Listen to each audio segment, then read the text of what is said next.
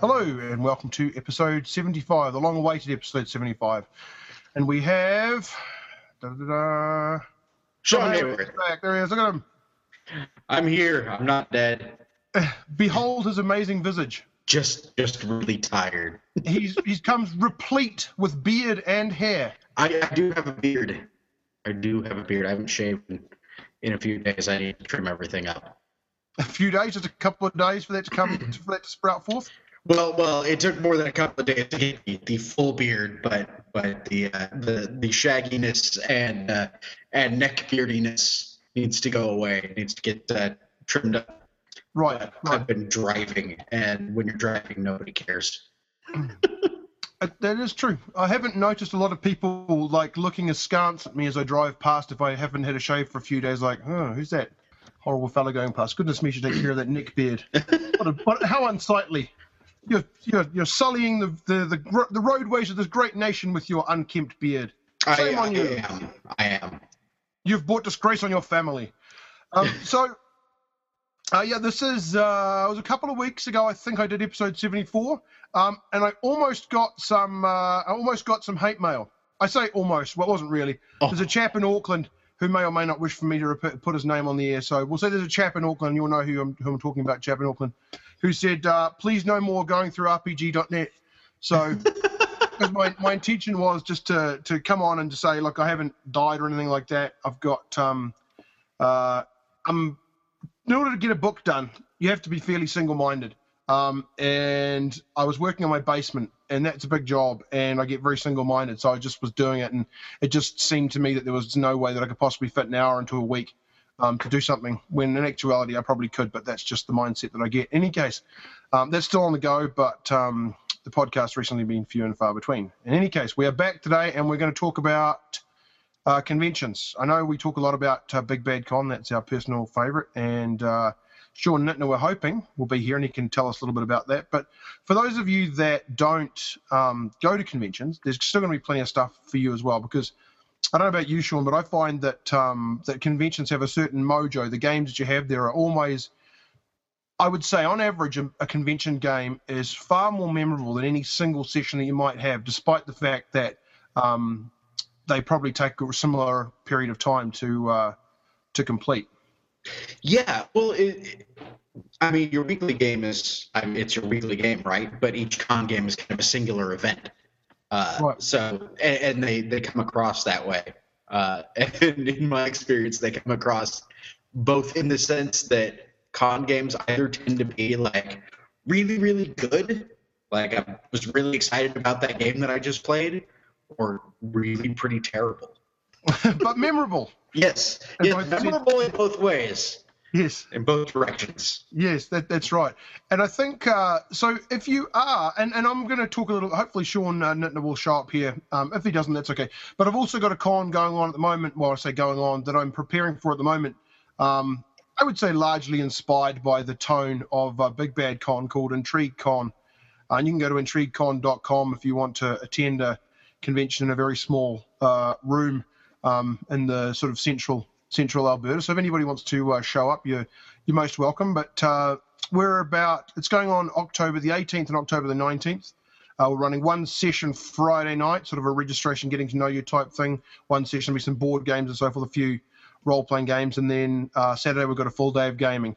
Um, but but nothing on nothing on Sunday, so people have got a little uh, little extra time on their hands before before work starts again. Our hope is that we'll uh, attract enough interest that we can go with a larger venue um, next year. But my feeling is better to to start small and uh, sort of work your way out rather than getting into hiring a several hundred dollar venue and and having nobody show up and just having sort of like a big empty room with nothing going on. with the four guys that organized the con going, That's right. Yeah. We're going to have a play a game? session right here. Boy, it's nice to have so much elbow room, isn't it? yeah.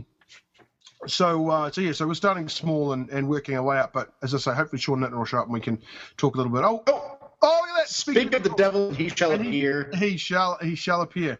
Um, ladies and gentlemen, for those that are not uh, that are perhaps tuning in for the first time, we've got our uh, our second friend of the second friend of the show. Probably uh, a close call between Sean Nittner and uh, Epidiah Ravachol for, for appearances, but I think Sean probably is going to edge him for number of episodes and probably total number of minutes will be pretty close. But anyway, hi Sean Nittner, how's it going? Hey Daniel, I'm doing fantastic. Sorry I'm so late. I uh, not a problem. Lost track of time. I like your backdrop there. Yeah, well, it's actually I'm not going to expose what's behind there, but um, suffice to say, um, I'm in the moment renovating my uh, house, and it looks very uh, looks very tidy and uh, and very professional. But it's purely to hide the fact that behind me there is a car and large boxes. If I look up here, um, at probably about nine, I've got about nine feet worth of stacked possessions um, going right to the ceiling of my uh, house. But you can't see any of that because that's the magic of uh, television. Yeah. right well, now, you just. I, am just seeing the magic of that. You looks like you have some vinyl prints from Faith that look. Yeah, that's right. Yeah, that's uh, you can't quite make out the names there, but I'll tilt it just slightly momentarily. Yeah, I've got um, over my. Oh, actually, everything is reversed, isn't it? So over my right shoulder, um, you've got Mr. Cleveland, and then over my left shoulder I've got Mr. Nixon, and then there's Mr. Carter. And out of shot is uh, is Mr. Lincoln, and you'll just have to uh, check the game out online or something if you want to want to see all those shots. But done by a uh, chap by the name of PJ McQuaid that's gone on to lots of. Uh, well, not gone on to. I don't want to seem like I've started his career or anything. His career was always already fully fledged by that time. But uh, for LA Weekly and so forth, he's done done drawings. So um, nice. Yeah, and he and he captured he captured Mr. Cleveland amazingly. Love it. I couldn't. I, I, it's just one of those things. That really good. I've said it before, but I'll say it again. Um, finding an artist that can take your muddled thoughts and turn them into a picture that surpassed even what you had imagined is is a, is a rare thing. And I've been fortunate to work with two excellent um, artists, Vin Ganapathy, who worked on um, Victoria, and um, PJ McQuaid, who worked on on Faith um, both excellent at taking my garbled ideas and turning them into something fantastic. So, so yeah, for fledgling uh, book writers, I suppose, um, it's worthwhile shopping around to get a good um, artist. For myself, at least, um, sometimes people go with art last, um, but I've found that for myself, having a solid idea about where you want to go and then getting someone to draw some pictures really um, helps to solidify your ideas and give you gives me at least the impetus for going on and and you know finishing the book and getting it out there so people can uh, people can see it. So a little bit off topic, but uh, but there you go. That was uh, that's a little blurb about Faith. Uh, hazardgaming.com. Check it out. Um, so we were talking about uh, cons and why it is that um, con games have a certain amount of mojo that um, that your regular weekly game has, even though it takes a similar uh, a similar period of time. We've talked about that before, but for those that maybe aren't fortunate enough to be able to get to uh, to cons and stuff, we thought we'd try and sort of sprinkle in amongst talk about what you might do to put a con together, um, with some talk about what sort of games might be good for cons and the sort of things you might be able to to do for your uh, for your home game. As I say, it's it's not brand new territory, but perhaps a slightly different perspective.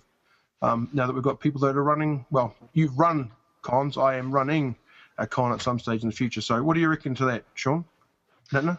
Haywith has already had his opinion. That's right. All right. Uh, so the question is, uh, what makes con games uh, stand out in particular? What makes them uh, that much more exciting or special than your than your weekly game? What mm.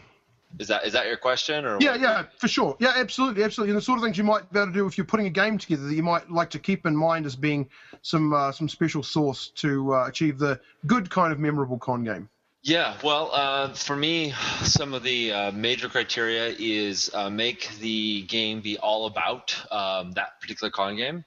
Um, I it, every time I've sat down in a game where someone's like, "This is part seven of a 32-part uh, game," I immediately lose interest because I think that the the um, that the GM is less interested in this particular game and more interested in a long story arc, and I in, in, in, invariably get compared to the last player who played my character in the last game, who did some awesome thing with my yeah. character in the last game that I could care less about.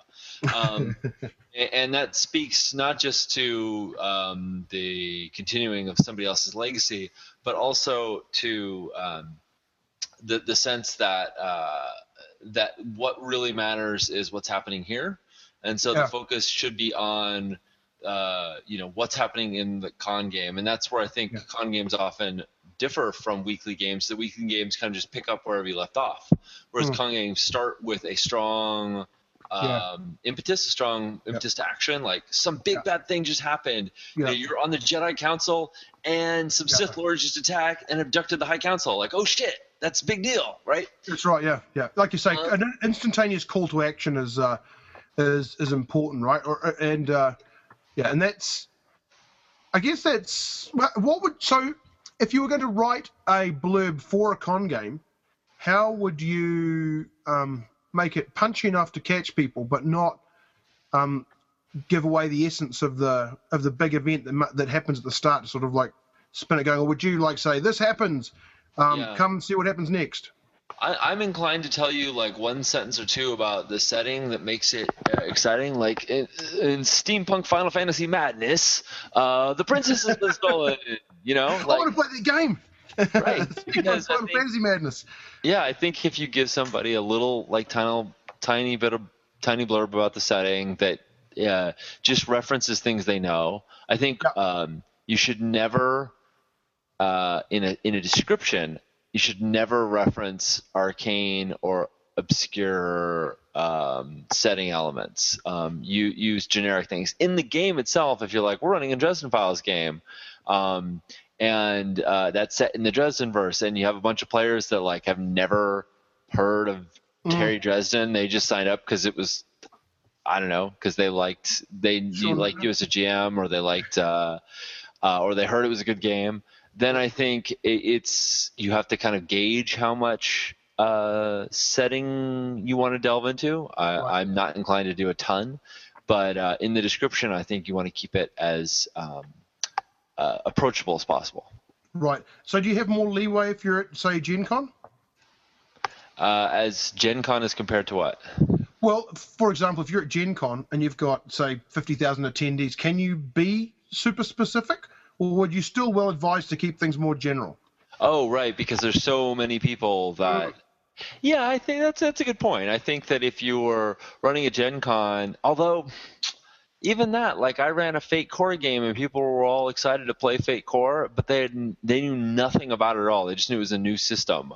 Right. So I had six players in it that had no idea how any of the mechanics worked. Um, uh, they, it was also set in the Dawning Star setting. I was running this for somebody else who couldn't make it, and Right. they knew nothing about Dawning Star, which is good because I knew nothing about Dawning Star either. I was Right, well, and at the end, the people in the game knew nothing about it as well. They knew sort of a version of Dawning Star, but It was, Uh, it was your Dawning Star. That's that's that right. one of the first things somebody did was ask if people carried guns, and I was like, I don't know, you tell me. And he made a lore roll, and he succeeded, and and the aspect he Nice. created was everybody's packing, and I was like, awesome, that's totally our game now. Like it's the wild wild west of science fiction. Right, so right. Perfect. cool. Um, but to to your point, um, I think you can get away with it uh, simply because you have the mass. But I, I don't. I think it's being lazy. And it's bad practice. I would say Mm. still stick with.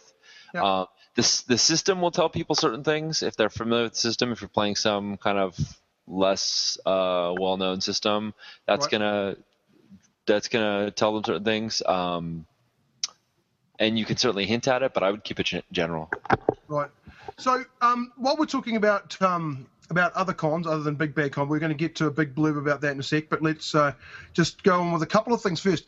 Um, first thing, uh, what was PAX? What happened at PAX? Because I sort of tried to read through. Now, PAX is um, Penny Arcade Expo. X, Expo. Expo. Um, And I saw a bunch of things in there from people that I um, like and, and respect. Jeremy Tidwell, who I played uh, Witch, The Road to Lindisfarne with at Big Bad Con last year and has been on the show a couple of times. I couldn't, I didn't quite have the um, the wherewithal to get that, um, get to the bottom of what had happened, but um, it might be worthwhile us discussing it here as it relates to the. Well, maybe you should say what it's about for. Well, sorry, sort of try to segue into some sort of larger picture. Um, all right. Uh, I probably have a version I've heard. Sean's probably got a version he's heard. Well, that's I- good. yeah. Let's- maybe between the three of us, we can uh, we can get to the bottom of it. Well, Sean, you want to give your version? I I should point out that I wasn't there this year, so anything that I say is going to be hearsay. Well, that's the Uh, best type of thing to uh, get angry about because we get angry about something that didn't actually happen. Yeah, it's We can do some assumption journalism. It's, uh, some- it's like being an anchor on Fox News. Uh, political.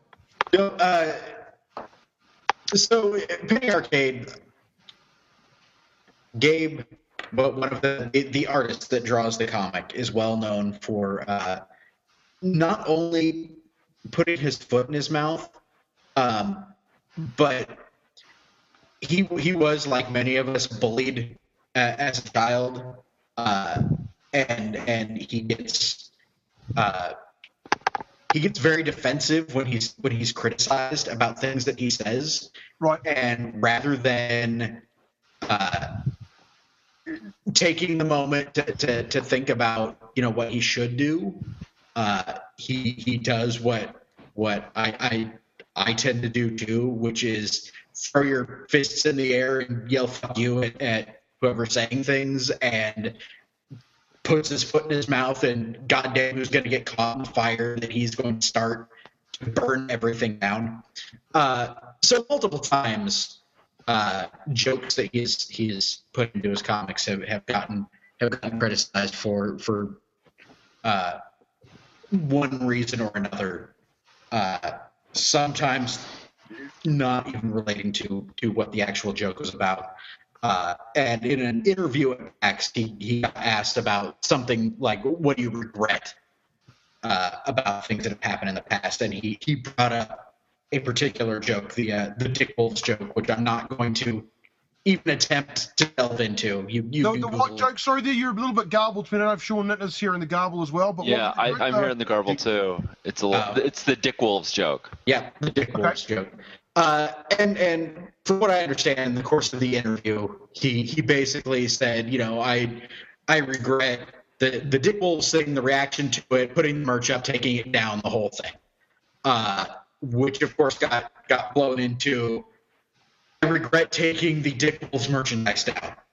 Uh, Oh, right, okay. Because that was the thing that people were upset about that was there in the first place, and so it turned into yet another I hate Penny Arcade Yeah. hate It got- on Twitter, uh, which is, I mean, it's almost a weekly occurrence. So I, I've started bowing out of the echo chamber of that.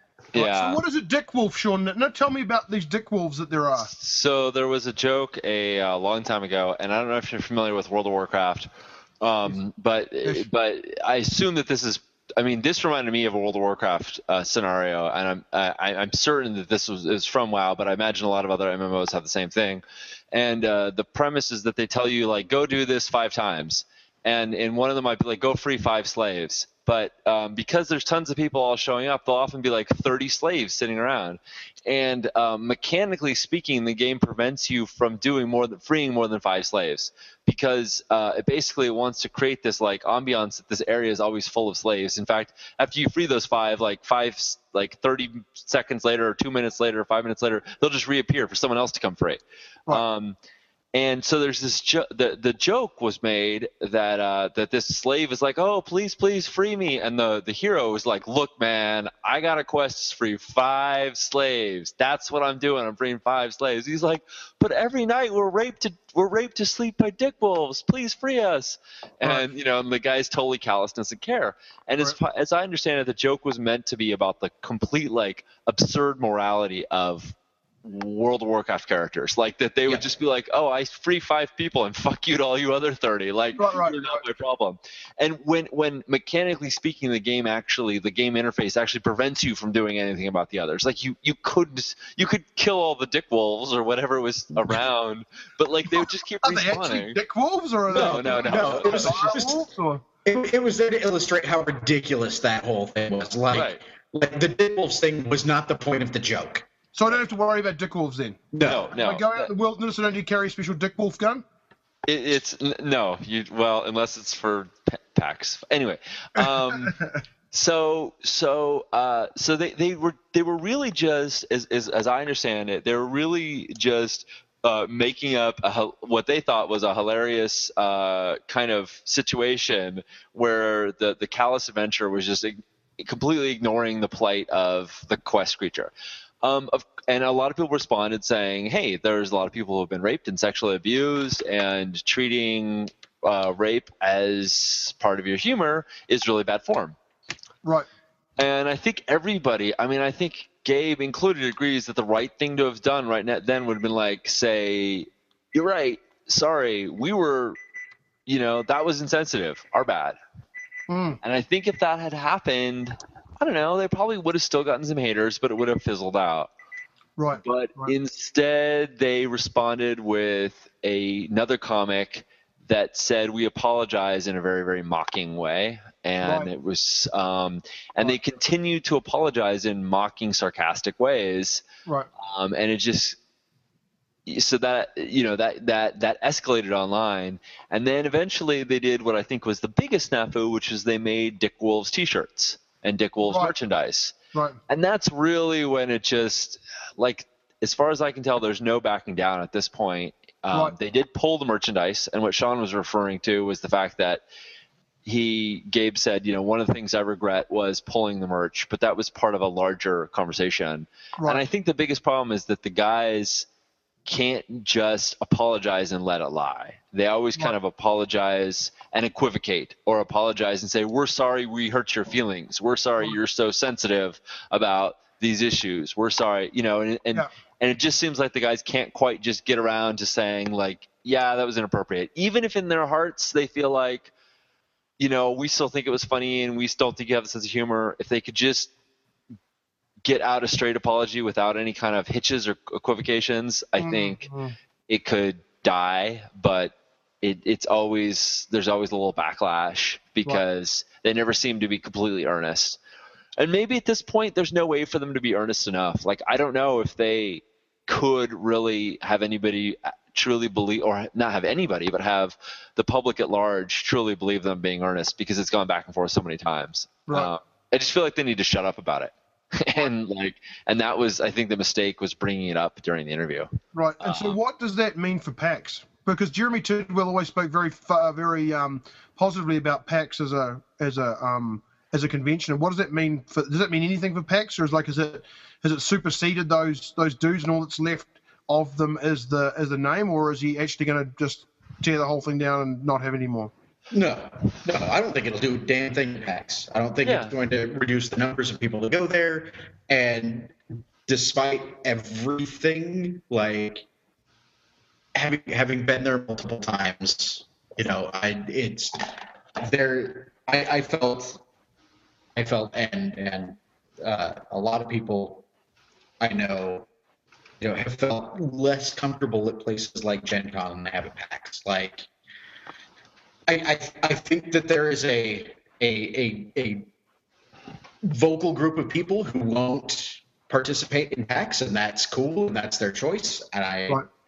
But I don't think that that ultimately it's going to, to make a make a difference, you know, publicly. I think I think I would hope that they would rethink some of their not even their policies. Their policies are pretty good Yeah. But it, it, it's really one guy that, that can't not put his foot in his mouth and get angry when he gets criticized. Right. Uh, and I, I guess I'm, I I react the same way when people criticize me. So I, I'm probably a little more forgiving than other people are. Right. Right. Yeah. Um, I- so, so thinking along those lines, then, um, and um, the sort of context for which the, the Dick Wolves joke got uh, got them in trouble. Um, one of the things that I carried over um, from uh, Big Bad Con, and you can just read stole um, as opposed to carried over, um, was your um, was the code of conduct and Mhm. an over um, uh, directly direct, directly addressing the fact that, in your opinion, not opinion, sorry, uh, your desire as the con um, coordinator um, is that it be inclusive for everybody, and so you you wrote your code of conduct to to reflect that, and I uh, copy and pasted and, and changed a couple of the the nuances so that it sounded more like me, but maintained that essential um, the essential message. Um, is it's worth noting something- that Go ahead. Sorry. It's worth noting that I copy and pasted that from Yeah, several I was going to give you the opportunity because I didn't actually know where that where that came from, but um, but I mean it's good good advice all round. But the the essence of it um was you know we want the convention to be um inclusive, and anything that you do that reduces somebody else's enjoyment for whatever reason um, will not be tolerated. But you led the whole piece with a bit about um, harassment for uh, people at conventions, and I was Mhm. wondering if you would be happy to, um, first of all, talk about your feelings about the code of conduct, a little bit about um, as they relate to Big Bad Con and the environment that you want to create, and then maybe what inspired you to to put that on Front Street for Big Bad Con. Well, for me, the um, you know I feel very fortunate that in the first two years I haven't had any incidents uh, reported to me of uh, harassment uh, or discrimination. Um, part of that is the size of the con. Uh, that um, you know everybody's kind of in view of each other. Um, there's not a lot of areas uh, where there's not a lot of visibility, um, and also that you know I know a good at least last year I think I knew 85% of the people that were attending. You know, it was, and a lot of people knew each other.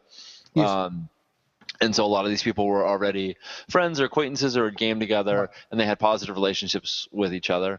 Yeah. Um, also, the con is very focused on doing like a particular thing, which is role playing. Yes. And you know, uh, part of where I think some of that harassment and discrimination comes from is when it's like my kind of fun is not like your kind of fun. So Mm. in order for me to validate my kind of fun, I'm going to tease your kind of fun. Yes, so right. if we have cosplayers and we have wargamer miniature players, Yeah. like they may not kind of have very much that they see in common with each other and be feel I don't know threatened by the other one as a gamer or Right. annoyed or whatever, but Yes. they can see the other one as an other. yes, and- yes, Big Bad is all role playing and LARPs, and there's some Mm. division between art, tabletop RPGs and LARPs. I mean, there's definitely like I think tabletop players have some uh, preconceived ideas about LARPers and the other way around. Mm. But like, I've never seen that escalate as to anything No. beyond Uh, like anything where it actually involves harassment or discrimination. yes, like yeah, absolutely. I've heard, you know, so so so. I mean, it's kind of you know, part of it is that the con is very focused on on one thing. So I'd never seen that, but also I don't know that that means it didn't happen.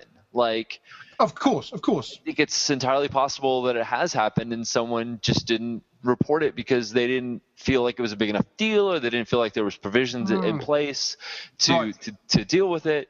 And given that I have heard of so many instances of it happening at other cons, it seemed like um, it was ver- it was a good idea to put it out there out in the front to be like, hey, if this happens to you, let us know. Like it is not okay. If it ha- you know, we'll do something about it.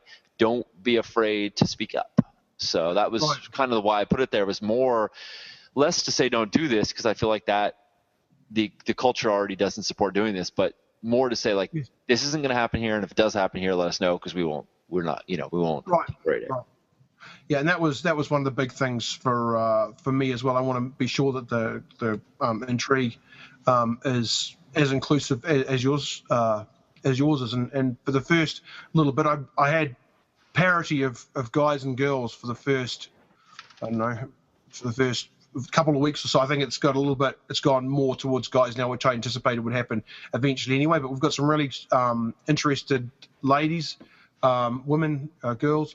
Um, some of them haven't played before, some of them that have, um, and I'm fortunate to have a lady who's uh, quite high, pro- high profile um, in media here in, in Edmonton, who's on board and is uh, interested in, in, in playing and, and so forth. So um, that also encouraged me to you know get it get it right out and say like this is the type of environment we're trying to uh, we're trying to foster um, because Yeah. she was because she carries a big stick um, and has a wide reach um, it was important before she was prepared to um, promote it as a place that would be good for people that follow her on Twitter and, and Facebook and, and in the media uh, to go. Then and she needed to know, you know, what the what the field was. And um, I think that for 99% of the people reading the code of conduct, um, or maybe 99% of the people maybe don't even need to read the code of conduct because it's basic human, you know, like be a human being, you know, be a, be a regular person and and uh, keep these things in mind. But um, I, like you say, it's worth having it right out there so people would not only know that it's not acceptable, but what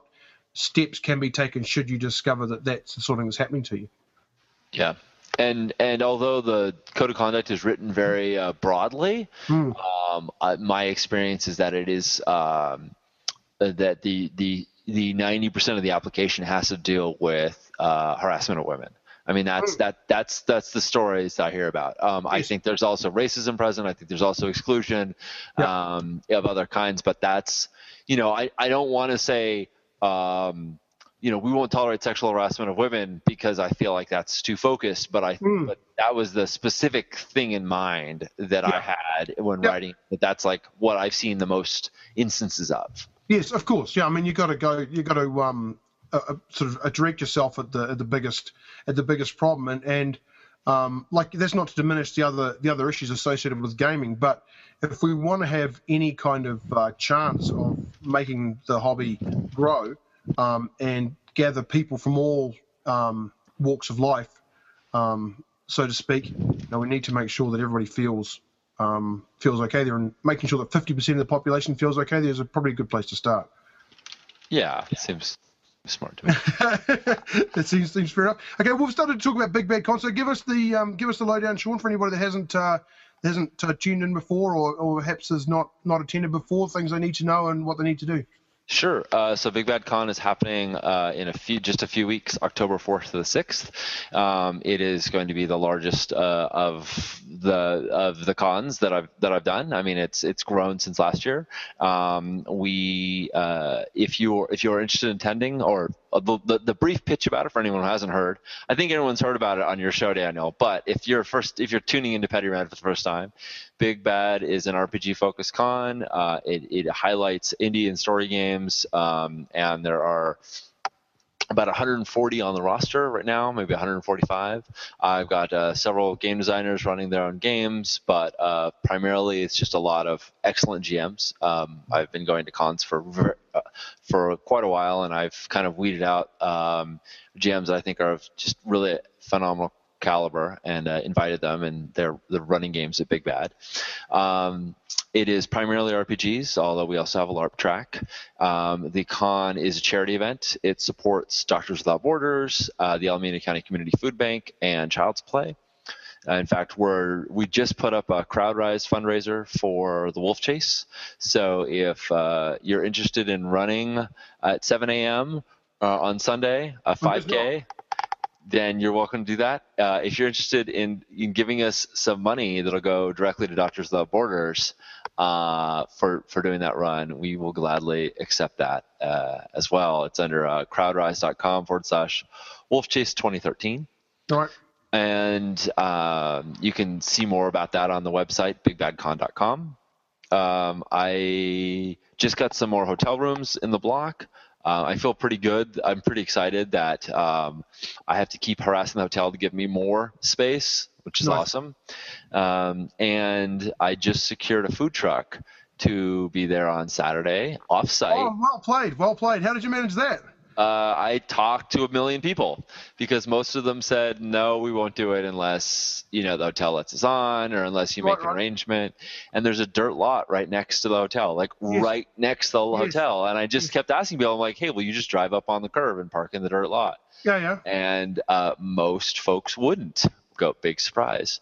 Um, but uh, Is it a surprise? The, the food truck. Think about carefully before you give away the nature of the food truck, in case you'd like that to be a surprise. But um, so that uh, so that's impressive. Um, that that you've managed to sort of like keep on keep on growing it and keep on uh, filling it with people that are um, they're going to bring that are going to bring awesome games. Do you have a in your mind? Is that is there a limit to the size you'll have Big Bad Con? Like, is it important to you to to know 85% of people, or to have only one degree of separation between you and 100% of the people? Uh, that's a really good question, and it's one I keep asking myself because as I see it, the con has exceeded the hotel's capacity at this point. Um, I think we're going to be squeezed this year. It's going to be fine. Like, there's enough rooms, um, there are enough games, but uh, the con filled up very, very like a lot of games filled up very, very fast this year, uh, faster than last year, which I thought was really fast. Uh, within minutes, uh, a huge portion of the games were full. And uh, I did what I did last year, which was like got a lot more games submitted. I intentionally left some open spaces, thinking this might happen, and so I filled in with the games that people wanted. Um, and that's gone well. Uh, more people have signed up for those, and games on demand I think is going to be very strong this year as well. Mm. But um, I, in terms of physical space and food, um, yeah, I'm I'm concerned that the con is that the the venue is has reached its capacity. So my thought then is if I grow next year, do I just grow incrementally as I have, um, or do I expand the con significantly? A lot of people asked to, asked to add board games, asked to have card games. If I went to a much larger venue, that would potentially be possible. It's just not in the current space. But then that really mm. is going to create a divide. Like I, yeah. like I, I will not be able to keep that 85% knowing yeah. people. Um, if I do that, it's gonna it's gonna get to the point where it's it is gonna there's gonna it's gonna be less personal, and yeah. uh, I'm really torn. Yeah. Because the choice is either artificially constrain the con and reduce the like limit the number of people who can sign up, mm-hmm. and make it a thing, make it a, an event that you have to sign up for earlier. you're not going to get into. Um, and then it creates issues of being elite, elitist yeah, and, yeah. you know, like, oh, yeah. the cool kids are getting in and da da da. Or grow it and stuff, you know, and acknowledge that it means I'm, it's going to be less a less personal event, less boutique event. So, um, and more time for you too, because it's time it's time consuming. I know that for myself, today, every moment that I wasn't like doing my job, I was doing con type stuff. Like yeah. literally every every moment. Um, and so consequently, as it grows, because it's, I mean, let's not beat around the bush. There's no money in it. Um, yeah. If you particularly if you have a charity component, and so then it really is, you know, it really is a labor of love. And as a like anything that's a labor of love, you know, children included, you know, you want to you want the best for those labors of love, and so that's a tough decision to make, right? Like, and and if you if you you're still still up in the air for you, or are you? I mean, if you go to a bigger con, can you can you handle it? Do you have enough hours in the day to to give to everybody around you? Uh, I don't know. I mean, a lot of it just depends on uh, the venues that I can find because, you know, uh, you don't magically get a space that fits what you want. You fit your event to the spaces you can find. So I'm looking at several other venues, and if the venues that I find that are open to me only allow much larger, like they're going to require a, a, a 2,000 square foot boardroom to be filled then I'm going to want to put board games in that boardroom, right? I'm not going to want to put RPGs in there because it's too noisy. Yes. So, um, so a lot of it has to do with the physical space I end up finding and how flexible they are. Um, one of the locations I'm looking at is the same place that uh, DunDraCon is held, and the big attraction I have is that it's right next to a big shopping center with a ton of restaurants. Right. And so I never will have to deal with food as an issue at the con because I can always go. You can walk right around the corner, and there's tons of food available. Yeah. Yeah. Uh, yeah. The downside of that con is that it's not, or that that hotel is that it's not right next to the airport. Like big like the Hilton is. So people coming in from a distance are going to have to figure a way to get out there, and um, and the spaces are much larger in general. So they do mm-hmm. have some smaller spaces, but not as many. So it's it's really a toss up. Um, and uh, again, a lot of the decision to do that is going to be just based on what I can do um, and whether I'm willing to say oh, I'm going to stick with this venue even though the food situation frustrates me and I will have to artificially constrain the con to do mm. it. And that's those are it's our choice either way, and I haven't made up my mind because yeah, yeah. I, because I don't really know what all the options are yet. Like until I actually have them all in front of me, I'm not going to make a choice. Mm, mm. So a lot of uh, so still time consuming there, right? I mean, that's the yeah, uh, yeah, it's gonna be yeah, it's for the, it's it's for the love, and I really appreciate everything that you've put into it. It certainly inspired me to to put the convention that I'm running um, together. But aside from that, it, it really is, you know, the creme de la creme of of, uh, of conventions, at least as far as I'm I'm concerned. I get to see, I mean, get to see friends is, is a big part of it, but also just the atmosphere that you've created. So, hat off to you. If you can maintain that with a bigger venue, then go for it. If you can't, you know, I don't know, man. Yeah. I know it's tough. Well, and the highlight this year, the creme de la creme de la creme of this year is going to be, oh, is going to be, well played, sir. Well is going to be Sean Hayworth's parsley game. oh yeah. yeah that right. he'll be running at midnight on Saturday. Yeah, thank you very much yeah. for that heartfelt and personal uh, missive that you you fired off to me there, Sean. You really you really hit me right here. It was. Uh, Daniel, I would I would really like you to be there. Uh, I, would- I- I think you should play that, Daniel. dear one extra space, Daniel. Uh, uh, it, it, it, yes, uh, I will cop to the fact that that was a mail merge. uh, no, it was not sent to everybody. Uh, it, it really was not. so you Um, didn't, but you didn't CC yourself then. no, no, no, no. Uh, that was, I was. Uh, this is going on air, so um, it's a little bit awkward. But uh, that was a very personal invite. Uh, I'm, I'm very much hoping that you uh, that you can make it to the event. Well, as I Uh, say, Sean, you, you touched me. Your your uh, your plea really Yeah. uh, really struck a chord with me, and I wouldn't like to see Sean uh, Hayworth with any fewer than five thousand people in his Parsley game. So I, I, don't, don't say things like that. uh, the, the great thing is that uh, not all 5,000 would get to go, nor could Mm. they fit in the room. But Yeah. theoretically, there's no problem with that uh, scenario. That, Right. that is true. With 5,000 people that playing Parsley, that would just mean that I got to be a dick to 5,000 people all at once. which does have a certain appeal, surely. it, it does. It does. Yeah.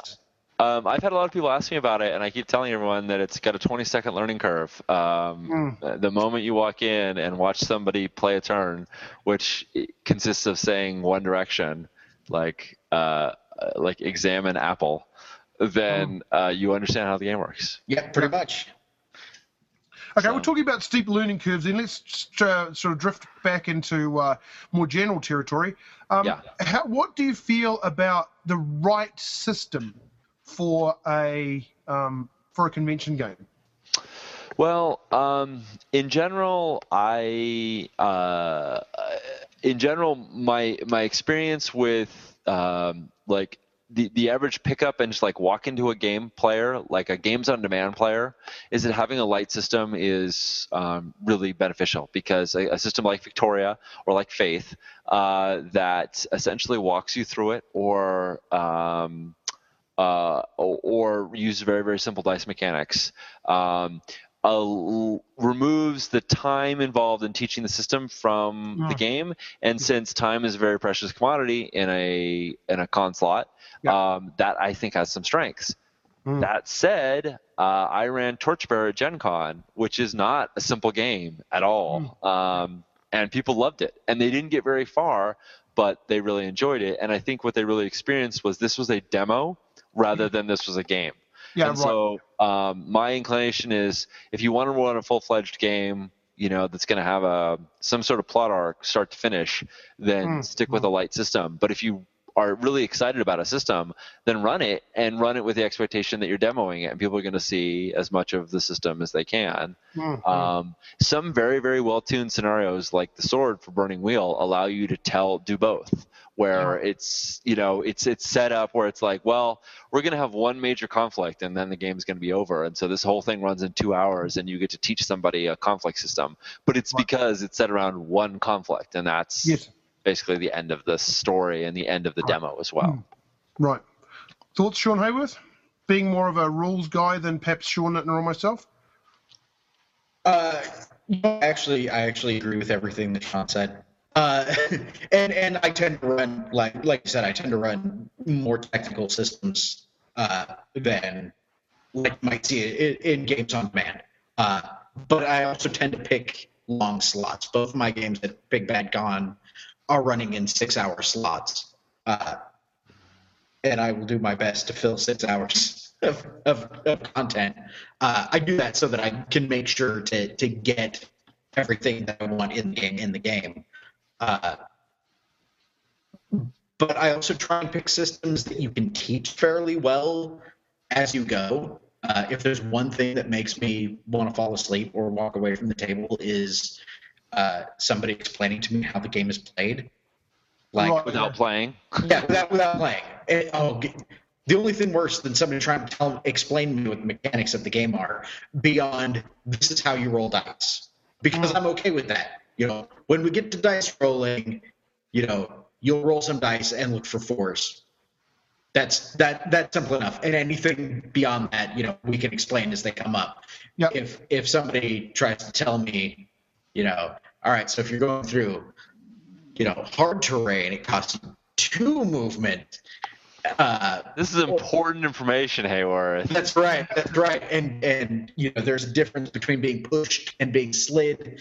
Uh, and they have not handed me Uh, my that's character pushed and yet. pulled, my friend. I'm, I'm sorry. I'm sorry. I'm sorry. I, I thought sliding was another thing. oh, you know, you're right. You're right. I- Sliding is man. Um, Uh, that, that, that, slide. that sounds like a, that sounds like a, a game from hell already to me.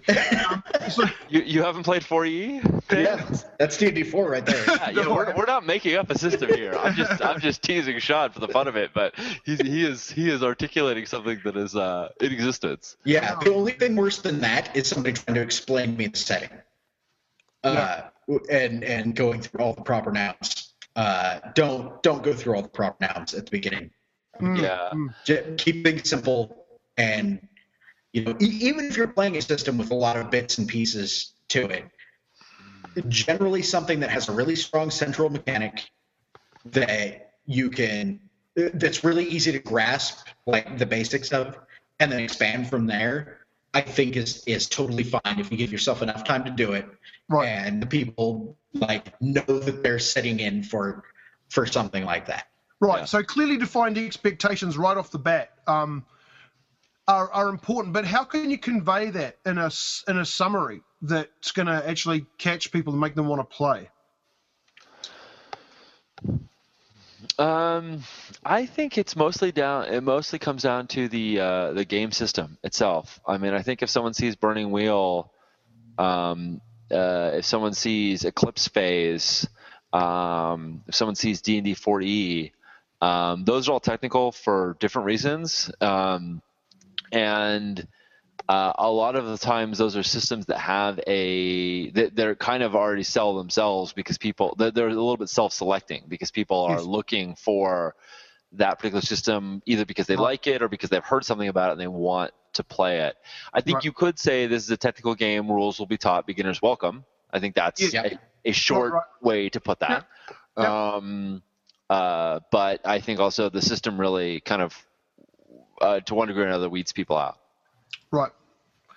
Okay. Cool. Right. Well, we were uh, we're coming up on on an hour here, so to uh, to round out um, our uh, our episode, um, I was wondering if we might go um, go a little bit back to um, you know the sort of what makes a good con game territory, and with that, the sort of thing that you might want to consider as a uh, as a starting point um, for putting a game together. Like, um, do for example, let's do a few like sort of smaller questions. Pre-generated, not pre-generated characters.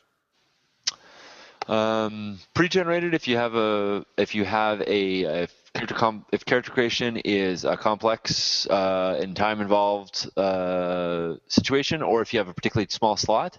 Um, uh, if if it's uh, possible, half-baked characters that are mostly pre-generated, where the players can put on the finishing touches, is the next sort of step, um, which I think is also if if it fits within the game or the game allows for that is is fantastic.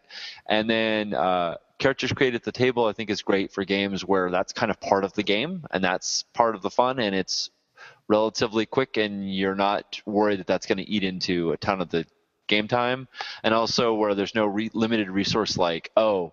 We're all going to make characters, and you need the book, but I only have one copy of the book. So now we're going to have five people twiddling their thumbs while one person looks at the book. So all the resources for making a character, like say any of the Apocalypse World games, where the you get a playbook and that's just says fill in the dots. You know, you are creating your character, but all the rules to do that are on the sheet you have. Right. Right. That's- Absolutely. That's my take. So, Sean Hayworth, how much do you have to defend your uh, rules? How how pliable are the rules when you're running a con game? How much do you have to protect a game that you love? Uh, I tend to be more lenient uh, in a con scenario than I do normally, but on the other hand, I'm usually in a position where I'm teaching the rules, so I have I have the, the ability to uh, to to sort of teach rules as I see them, like as they should be adjudicated. Like if that make, if, if that makes sense, uh, you know, if if you if you do it right to begin with, then you don't have to defend your rules calls. Uh, but on the other hand, Sean always gets it right. I no, I almost never always get it right. I, I There, never there are two it right. ways to do everything. There's uh, Sean Hayworth's way and the wrong way. Exactly, exactly. no, uh, you, there's uh, you don't have enough time to argue with people. Like if you if you sit there and argue with people, it's not going to be fun for anybody.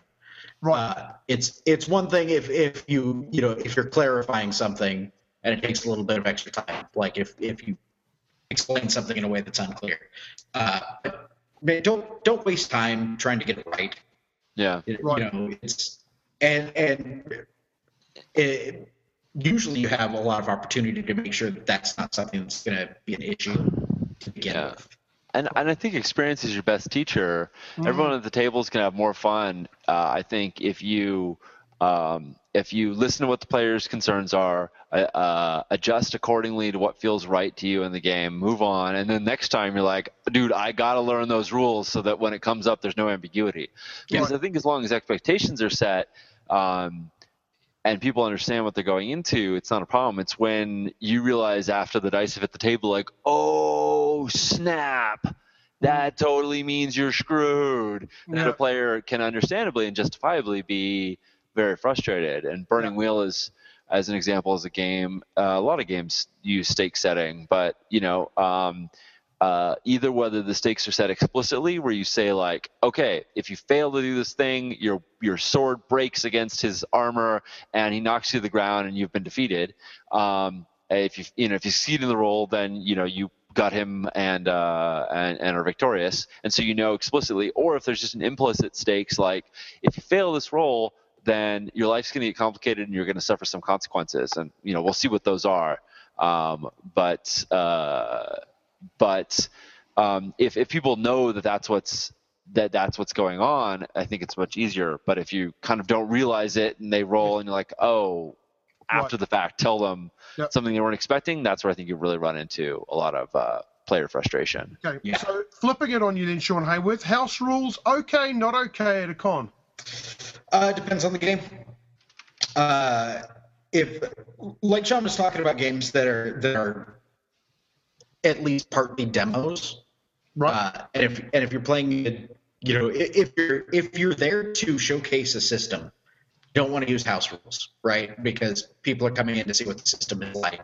right. Uh, and, and a lot of pe- times people will be like, you know, they'll sign up for a game and be like, I've heard a lot of stuff about this. I've never played it. And if you go, well, I'm going to show you how to play this game, but I'm going to show you how to play this game with all of these weird additions that I've made.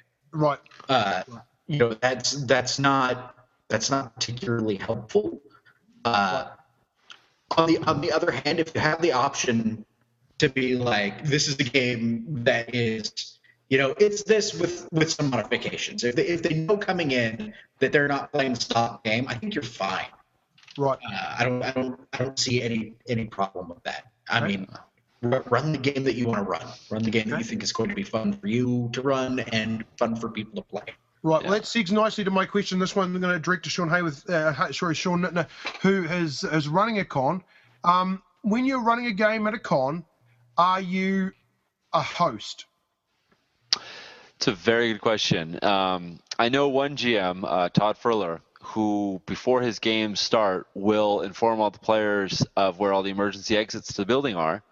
He will tell everyone that um, that he- while during the during the game he is responsible for their well-being and that he is uh, in charge of the event and has all the responsibilities thereof. And I think that's extremely responsible of Todd.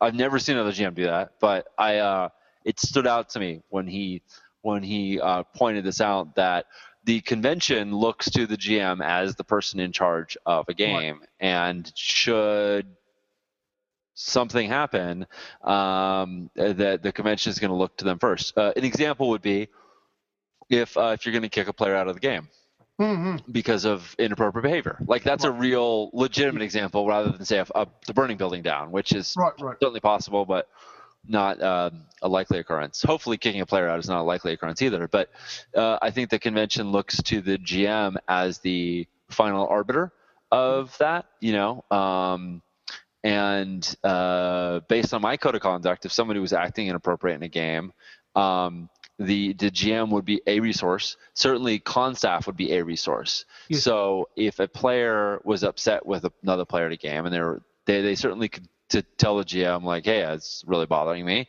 Uh, they could also go to another um, uh, any of the volunteers or any of the staff and, and address it. But it clearly sets up this sort of hierarchical relationship that the GM is, you know, ostensibly running the event and in charge of the event. Um, to what degree I really like that, I, I don't know. I think that's just sort of something that's been grandfathered in. Like, Mm. there's so many games that are GM-less. There's so many games where, you know, uh, it really comes down to just distributing authority. And traditional systems tend to distribute all the authority to the GM and say Mm. the GM does everything Right. and a lot of modern games uh, uh, even like traditional style games are are getting away from that notion that everything Mhm. rests on the GM's shoulders. Um, and and so I think that whole idea that like they're the ones hosting the event is still true but I think that's a legacy uh, condition that has just been grandfathered in. And you know it's it's we're waiting for uh, some better way to distribute that authority or some more kind of evenly balanced way to distribute that authority. But at the moment, yes, I feel very much that the GM is hosting the event. Okay, so twisting it just a little bit. Um, let's say, and we're going to talk. We're going to pretend that uh, there's nothing offensive going on here whatsoever. You're running a game. Um, you're running it for five people, and they're having a great time. And for you, it's sucking.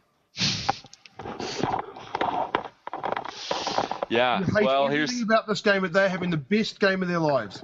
uh yeah, I I've done this uh, not all that long ago actually. Um, I will not mention the game, but um, so I had a game where immediately I saw that there was uh, I was I was jamming and I saw that there was a lot of joking racism, just like haha, let's let's make fun of the uh, of the alien creature where we use alien in place of Oh. every other kind of racist joke that we could Yeah, make. right. So instead of it being a joke about black people or Irish people or Chinese people, it was Yeah. about this alien, but like it was very thinly veiled. Right. And I totally did not feel comfortable, and I was running the game. Um, and I addressed it at the table. I didn't want to like make everybody feel guilty or miserable. I just said, hey, hey, we're all a group of we're six white people sitting around a table. Let's be sensitive to like let's consider the fact that like our super racist characters might reflect on us. Yeah. Yeah. Yeah. So, and I noticed it like it, it, it definitely calmed down, and I was I was happy about that. But um, but I, it was in that moment of discomfort. Had they continued to do it, I would have stuck with it. You know, I would have been like, well, I got to suck it up because it's a convention game. I'm running this game. If they had, you know, if they had just continued to be offensive, um, I would have run it through its time and then been like, okay, well, you know, see you guys never.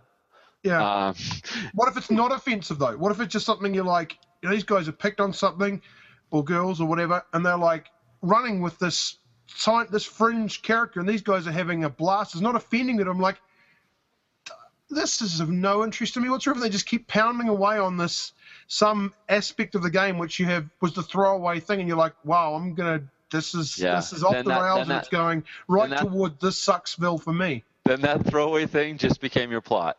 Yeah, yeah, That became like the exciting thing in the game.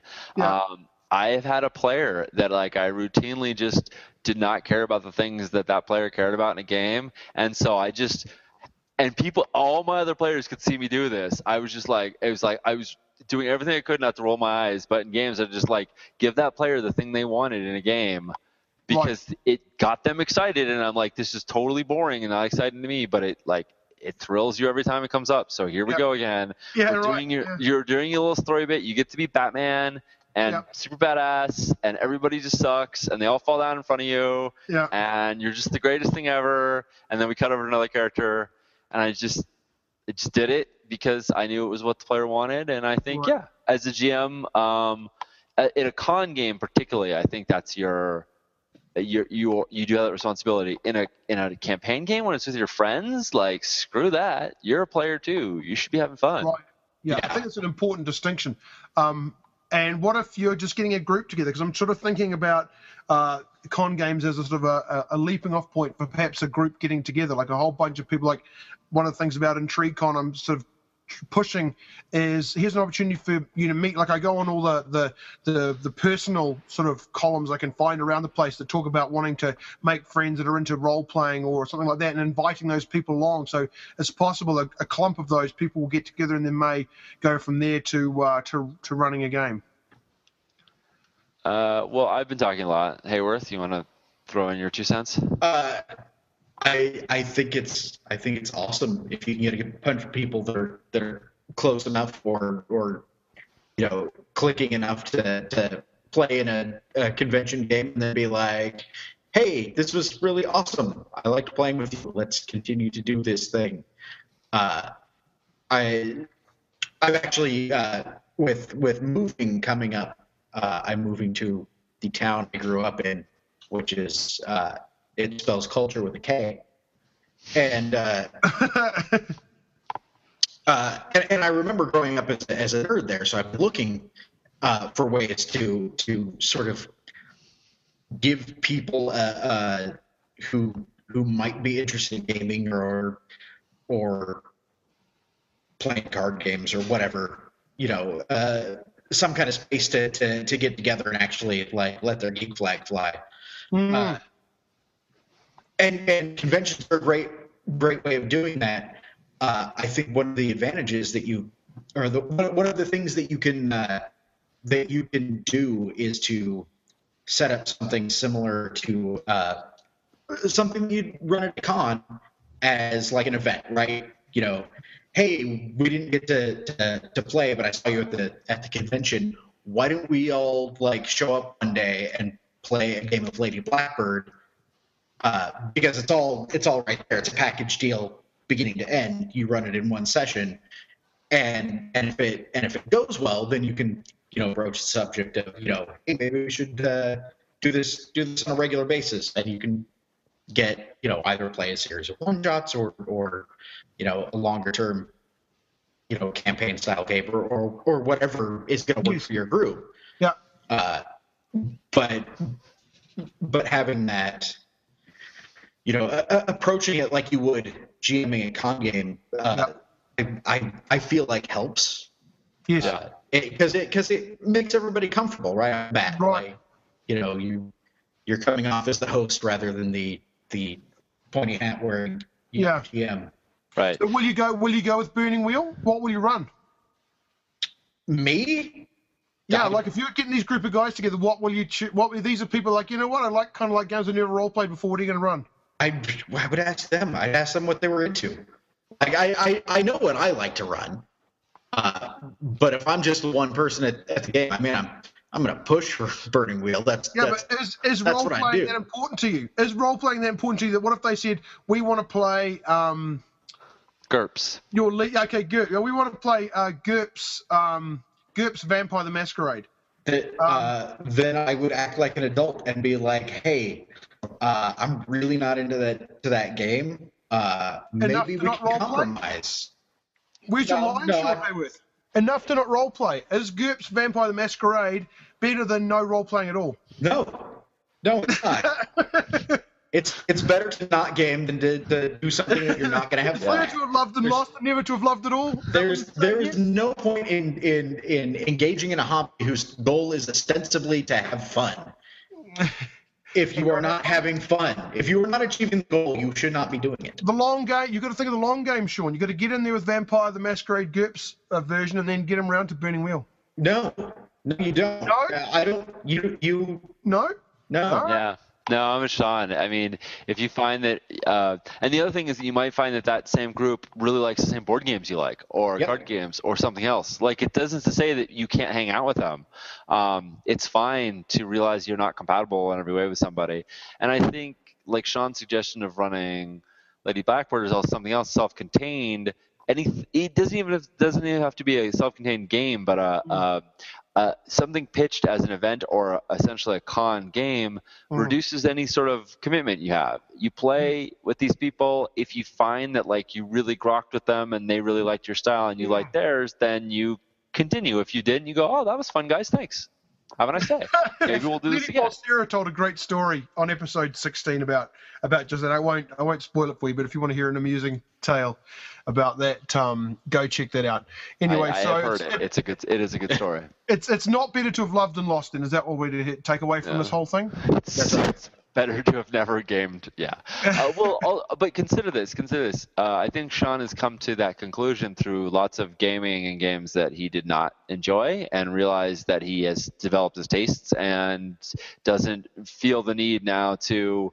Uh, you know, punish punish himself by playing things he knows he doesn't like. Uh, if I'm wrong, like, tell Oh no, that's that's that's that's totally true. I mean, there's there's stuff you'll do for nostalgia. I have I have a couple of high school buddies who are like, "Hey, I just picked up Shadowrun Fifth Edition," and I'm like, I would never like get a group together and be like, "Hey guys, we're gonna have a serious game of Shadowrun Fifth Edition," because I love everything about Shadowrun except for the system. But these are the guys that I used to play with in 1991 when the game first came out. So you know, I'll probably make an exception there, and I will have fun hanging out with my high school buddies online, playing a stupid game that I'm not going to take seriously, and neither is anybody else.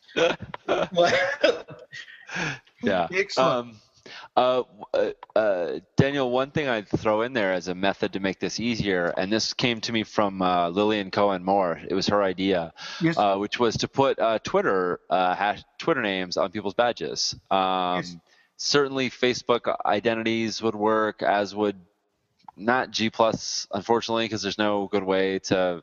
The URLs are terrible. yes. Um, but uh, uh, email would work, but some uh, putting some kind of method of communication on somebody's badge so that if somebody sees somebody they like, they have an easy way to go, oh, cool. Hey, let me write down your Mm. your your Twitter ID. The only better way to do it would be to give every player, every attendee, a personalized business card that you made for them, which has all their contact methodologies, and then they can hand it to anybody they want to be able to get in touch with them. I think That you I- should make it really, really easy and put everybody's PGP public key on their badges. Sorry. All right. Okay. Well, that's it for uh, for this week of Penny Red. So it's goodbye from me. Hey, goodbye from me. And me as well. Thank you so much. Uh, until next week, keep talking the walk.